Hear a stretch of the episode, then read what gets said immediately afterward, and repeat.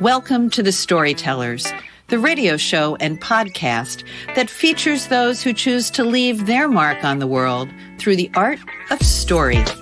I'm your host, Grace Sammon. I look forward to our time together today. Now, let's meet our storyteller. Linda Ulleseit is an MFA writer. She has that degree from Lindenwood University. She is a member of the Hawaii Writers Guild, the Women Writing in the West, and Paper Lantern Writers. Linda is an award winning author of two novels, Under the Almond Trees and The Aloha Spirit. Her books are stories about amazing unsung women within her own family. They're historical fiction, and she's just retired recently from being an elementary school teacher. And I couldn't be more excited to have Linda at the Storyteller's microphone today. Glad to be here, Grace. so tell me about the journey from elementary school teacher to storyteller. Well, I've always been a writer. I've always loved to write. Somewhere I have a little book uh, with something that looks like a pig with a curly tail. I think I wrote in the third grade. So I've always been a writer. Um, but in sixth grade, when I taught sixth grade, I asked my students to do a lot of writing. And so I'm th- I was thinking, you know, I asked them to write and do their best and finish a story. Maybe I should be an example. And so I did. I finished a book that I've been working on for like seven years. And it was interesting because that the first one was a young adult novel, and I read a lot of it out loud to them and they really enjoyed kind of giving their feedback while I was writing it. So that's you know that's kind of when I decided to be a serious author. was in the last like five years of my career. so they were actually like beta readers for you. Mm-hmm. Like yes, and I could read it as I'm reading out loud, and they start shuffling and doing something else. You know, then I okay, I've lost on my mark. That you know, it was it was kind of fun doing it that way. so talk to me a little bit about the concept of who these women are in your stories so after I, I, got away from the young adult writing and I decided to write historical fiction because when I was a child, my grandmother told me stories about these wonderful women that I'm related to. Uh, and, you know, of course, as a child, I was like, oh, yeah, right, okay, whatever. But as I got older, once I could no longer ask my grandmother the, the details, um, I became fascinated by them. And I decided that their stories needed to be told. So that's where the gem of the ideas come from. But I have to research so much, and I don't have enough information to write biographies about them. So I end up writing historical fiction. Allows me to fill in some of the details with fiction. I love the impetus for your writing because, as you know, in my own novel, mm-hmm. it's really about the idea of when our stories are told, everything mm-hmm. changes. And we get, you and I are at that period in our own lives mm. now where we can't reach back and ask the questions. And maybe our children aren't that interested in our stories. Right exactly. I'm like, you have to learn this. so if I write the story, then someday they'll be willing to look back and, you know, and like read it, you know, learn the stories of their ancestors. So why is that important to you though? Well, it's not it's about legacy, and the new book I have coming out next year is a, again a legacy issue. Well, if you learn that your women in your family were very strong and they didn't do anything special, they weren't the first at something, or they weren't the best at something, or they weren't lauded for you know something in their career. They were just normal everyday women who made it through life doing normal everyday things with strength and grace. Then that is what you want to leave to your children. You want them to be inspired by that and not just have to be inspired by somebody who was the top in their field. If somebody was like second or third, they can be just as inspiring. Or if they stayed home and cooked dinner every night for 20 years for a big family, that can be inspiring. And I think it's important not to lose sight of that. Oh, I agree with you. That's really beautifully said. One of the things I like about your the two books, The Aloha Spirit, which we'll talk mm-hmm. a little bit about, mm-hmm. and Under the Almond Trees, but I also want to talk about what's coming. So let's talk about those because it's also exciting. so what I think you do extraordinarily well are two things. First of all, you have me at hello. Your opening sentences are very, very strong. Mm-hmm. In the story of Aloha Spirit, where you say Dolores's father decides that at the age of seven, she's basically useless. You say that better than I said it. and and then in the other story, the, Under the Almond Tree with Ellen, you say she has her first act of defiance right in the first sentence. So not mm-hmm. only that tells me she is, you know, here she is, she's being strong, but this is going to be a pattern. how, how do you, twofold question, how do you get that first sentence so captivating? I've always been fascinated by first sentences, and I actually have a panel discussion uh, you know, uh, for conventions that I do on first sentences because a first sentence is not necessarily going to make or break your novel, but the fact that you remembered my two first sentences that's really important. And there are some really good ones out there, really good examples of first sentences. And it's really hard because there's like not a pattern to, to writing a first sentence. It's just when you write it, when you have it, you know that's it. That's the first sentence. So oh, I want more there. there's there's no trick to a magic. There's no sentence. trick. No, you, you have to be careful not to add too much into it. You don't want one of those first sentences that goes on for half a page. You want there to be action. You want something to be reflected in your character. Uh, my books are pretty much character driven, so I want to introduce that character right away. Um, I don't want to have something about setting. You know, you don't want to talk about the sun rising over the field. You know, people are asleep before they finish the first sentence. So um, it, it, has to be something that's uh, very important to the story. So in mine, I, I, try to give you something about the character of the, the person who's going to be telling the story, something about her character. Well, and that's the second piece. So I'm glad I, I feel so smart because the second piece of what I loved about both of those books is I immediately cared about the character. Mm-hmm. That's good. And and and that was very powerful just mm-hmm. to say i really care about this little girl and mm-hmm.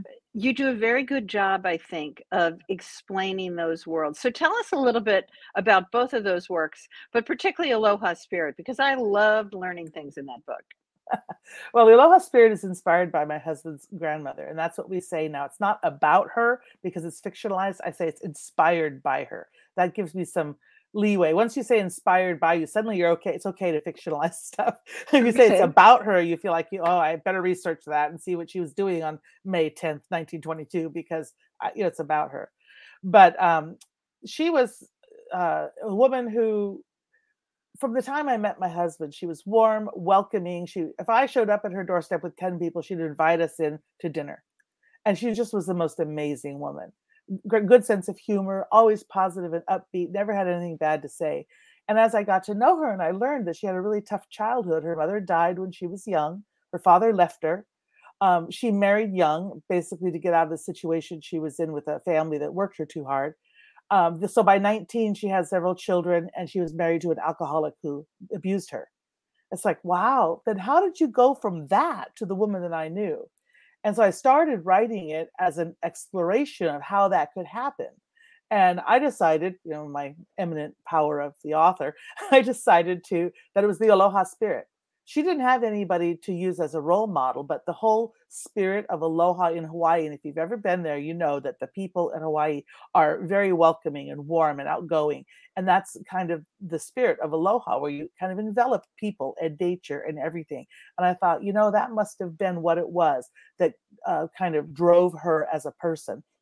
And also, she wanted to be a role model for her daughters. So that's what mm-hmm. I took from that. One of the things that I love about historical, well, mm-hmm. any writing and reading that I do, is I love when I learned things. But mm-hmm. historical fiction, up until recently, was always my go to. Now I mm-hmm. read across multiple genres. Mm-hmm. So uh, let's stay there for a minute. Why mm-hmm. historical fiction for you? I know the impetus are these women in your family, but why is historical fiction important? Well, as I started researching these women, because they, they're you know when, you, when you're talking about history and, and people that you don't their names on a paper you know when they were born you know when they died and you don't know their stories. Like if you look at your family tree or something you go back and you say oh i'm related to a person named whatever but it's not interesting necessarily because you don't know anything about them. But i knew about them. My grandmother had told me these stories. So when she told me that her grandmother had sued the county of santa cruz california for the right to vote in 1872 i thought wow, that that's interesting. Why would she do that?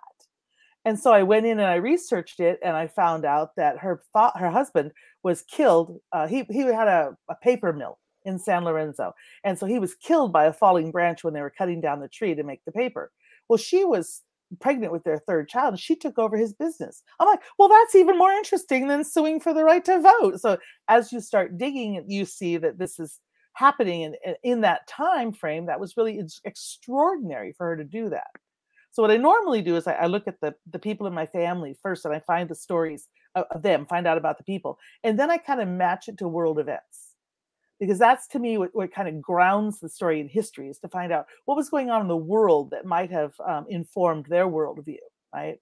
So that's what makes it even more interesting to me and relevant how do you how do you do your research? Is it an ancestry.com start or? That's where I start. Yes, is where I start. Really? Um, as a matter of fact, um, when Ancestry was doing a, an anniversary of the women's vote, they featured my great grandmother in a story because I had I'd sent in a little video saying, "Hey, she sued to vote in 1872." They liked that so much that they featured it in their one of their videos uh, promoting Ancestry for that uh, event when it was the hundredth anniversary of the vote passing. But yeah, I start with ancestry. That's where I find the names. And then you look at, um, for example, in the Aloha Spirit, my husband's grandmother left uh, Pearl Harbor in 1942, June of 1942. And that's all I knew. I'm like, look at him like, well, 1942. Well, Pearl Harbor was bombed in December of 41. So mm-hmm. obviously it has something to do with that and so as i researched it and i talked to family members and i looked at it she it, that's how long it took her to get out and she left with her daughters she left her husband and zigzagged across the pacific ocean to get to california. And i was lucky enough to be able to interview my mother-in-law before she passed away. She was 10 years old and she told me about that voyage and what that was like to, for her from her 10 year old eyes which is very cool This is just a fascinating interview for me. I love learning more about your story, Linda, but also it really brings those people to life, mm-hmm. you know, in, in, such beautiful ways. And I hope that your family begins to appreciate this as, as they get older as well. The other thing that I love about historical fiction is what I learn in terms of factoids. For example, mm-hmm. I really thought aloha just meant hello, goodbye, welcome.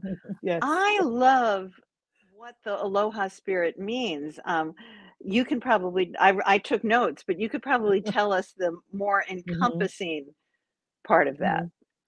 Well, it's no real definition, but what struck me at first is that aloha is the law in Hawaii. It is the law. You have to exhibit the aloha spirit in Hawaii. It's a law. It's still on the books. That fascinated me.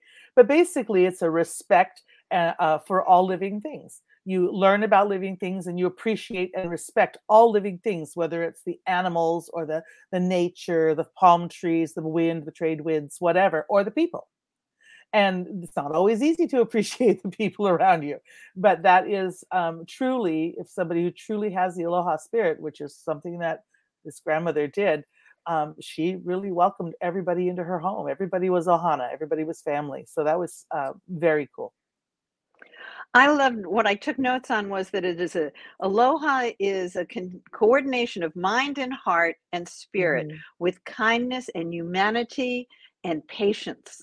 Mm-hmm. And I thought we should all go under that law. Exactly. I mean, that's the goal for everybody, right? Not everybody makes it. Certainly, and you don't make it every. You have times when you make it, and times when you don't, right? But that's that's certainly an excellent goal for people to strive toward, for sure. how much of that did you have to learn in your research?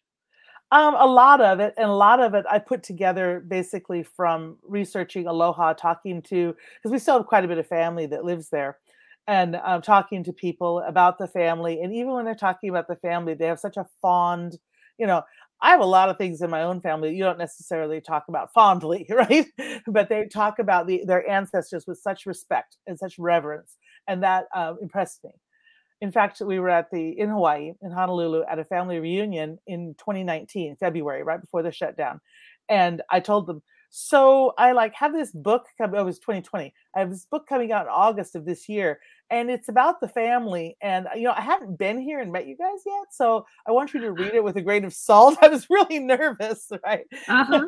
so they did. They read it, read it and liked it, so that was good. And my one of my husband's aunts, who is a character in the book, said she was in tears when she was reading it because it's like her story, you know, and she so that was good.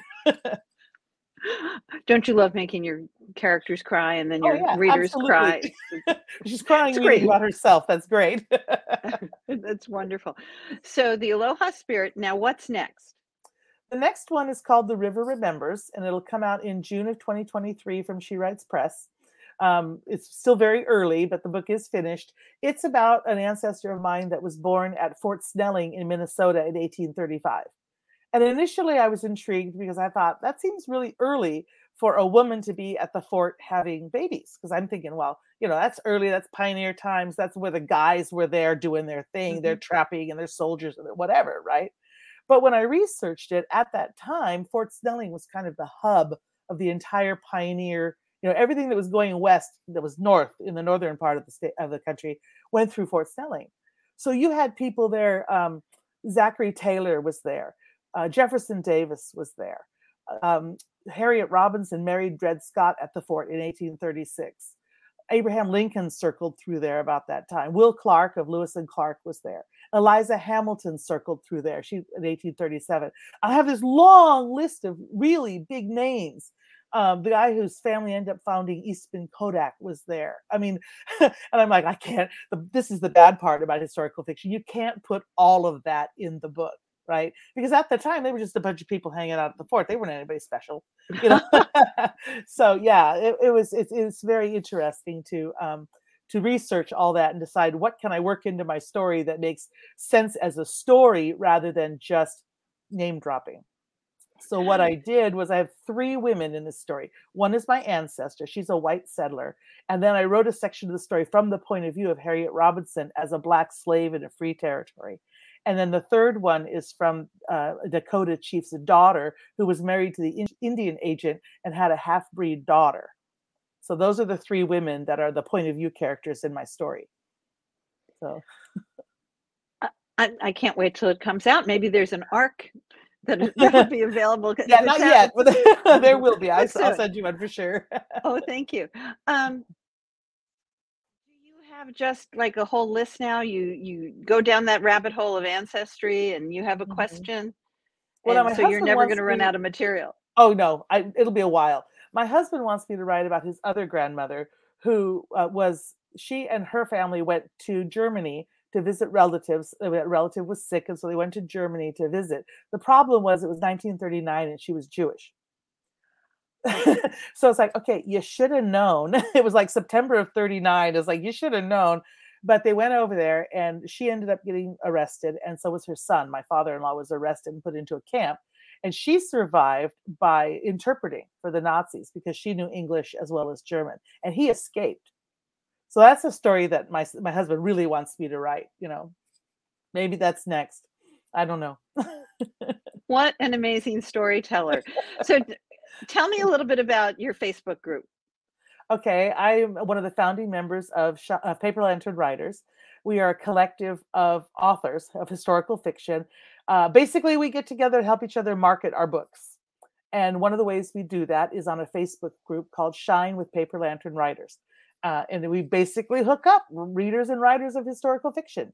We're very active. We do interviews. We have an interview coming up next week with Sara Ackerman on our live. We've done Lisa See and uh, Vanessa Riley, and some. We try to do a lot of uh, subgenres, like we've done romance, mystery, uh, all historical fiction, but also with the subgenre of romance or mystery or, or um, whatever, uh, crime fiction, other things. So it's a it's definitely a place if you're interested in historical fiction to check out authors and readers. I agree. And talk about the importance of the author community to well, your work. Yes, authors are very solitary people. You go in a room and you write by yourself, and you have to have it in, involve people when you're editing and critiquing your book, of course. But when that book is published, it goes out into the world and it just sits there. It doesn't make much of a ripple. It's up to the author to make it ripple, right? You have to tell people your book is out there. Nobody's going to buy it until they know it's out there. So you have to do whatever you can to make that happen. And as one person, you feel like you're swimming against the tide all the time. But we are currently in paperland Lantern Writers, we are currently nine people and we all have our own social media accounts and our own things going on organizations that we belong to plus as paper lantern writers we uh, go to conferences we do panels we uh, have our social media groups and such. We have a youtube channel we have a website we do blogs twice a week. So there's a lot of things that we do together and it's kind of nice for me because i don't do twitter but paper lantern writers does so my books have a, a place on twitter and i don't have to do anything for it which is perfect for me. I am astonished. I would say that, you know, I've written four books, and my last book is the novel.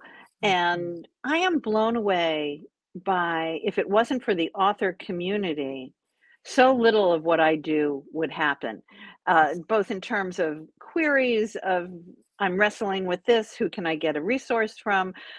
But just the the way we promote, because not only I think are we solitary, Linda, we really like to keep our light under a bushel. You know, we're just like, oh, somebody else will do Twitter. I don't have to do Twitter. yeah, right? it's true. it's true. Because uh, what I always like to tell people when they say, "Oh, I don't want to do social media," I'm like, "It's not doing social media. You are out to make relationships with people because pitching your book on social media is not going to sell anything. What's going to sell is if you're in a group on Facebook, and we have uh, almost 900 people now in our group. And if you're in a group and you're talking to these 900 people and they're involved and they're engaged and they see, you know, quotes from your book and they see your cover reveal and they follow you through your journey while you're public, they're going to buy your book because they're your friend, right? They know you. Um, we just finished doing a book festival, Paper Lantern Writers, as a group. First thing we've been able to do in person uh, in Berkeley this past weekend. And we actually had a couple of members of Shine show up and come and find us to see us in person. So that was, we accused them of wanting to come see our legs because they always let us see. I know it's it's a rude awakening now that we're moving out of just Zoom. I just hate what people think that I look like from here down. Linda, I can't believe our time went so mm. quickly today. I hope you'll send me an arc. I hope that I you'll will. come back when your next book comes out. Meanwhile, how should everybody find you? Uh, the best way to find me is either at ulleseit.com or at paperlanternwriters.org. and for two amazing reads, I recommend both of your books. Thanks for being with me today. Thank you, Grace. This has been a copyrighted episode of The Storytellers by Grace Sammon and Authors on the Air Global Radio Network. Thanks for being with me. That concludes this episode of The Storytellers. I'm so glad you could be part of the story today. I hope you share the stories, tell your own, and come back for another episode because when our stories are told, everything changes. I'm Grace Sammon.